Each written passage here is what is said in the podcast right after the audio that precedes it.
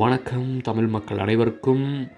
இன்றைக்கி ரேண்டம் டாக்கோட ஃபர்ஸ்ட் எபிசோடில் நான் என்ன பேச போகிறேன் அப்படின்னா எஸ்டர்டேவை பற்றி தான் பேச போகிறேன் நேற்று என்ன நடந்தது அப்படின்னா ஆக்சுவலாக நேற்று என்னோடய எக்ஸ்க்கு பர்த்டே அதுக்கு முந்தின நாள் நைட்டே நான் பன்னெண்டு மணிக்கு விஷ் பண்ணேன்.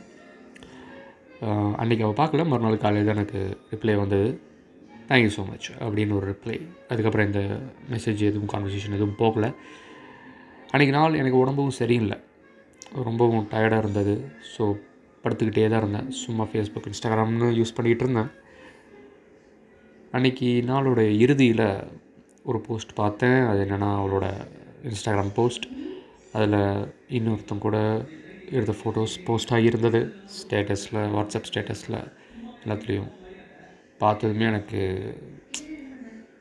ரொம்பவும் சேட் ஆகிட்டேங்க எப்படி சொல்கிறது யா அவனோட எக்ஸ் தான். அதெல்லாம் ஓகே பட்டு அப்படி ஒருத்தனை ஒருத்தன் கூட பார்த்ததுமே எனக்கு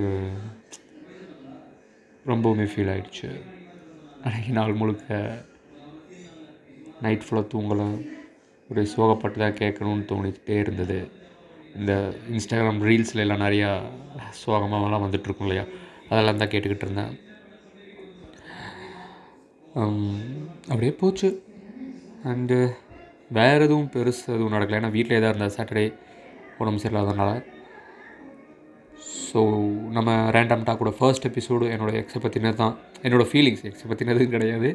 அவள் மூவ் ஆன் ஆயிட்டான்னு பார்க்குறது கொஞ்சம் அது ஒரு ஃபீலிங் இருந்தது. உங்களுக்கு நிறைய பேத்துக்கு தெரியும்னு நினைக்கிறேன். நிறைய பேர் லவ் பண்ணியிருப்பீங்க உங்கள் எக்ஸ் அப்படி பார்த்துருப்பீங்க. அந்த மாதிரி ஒரு சின்னதாக ஒரு உறுத்தல். அவ்வளோதான் வேறு எதுவும் இல்லை.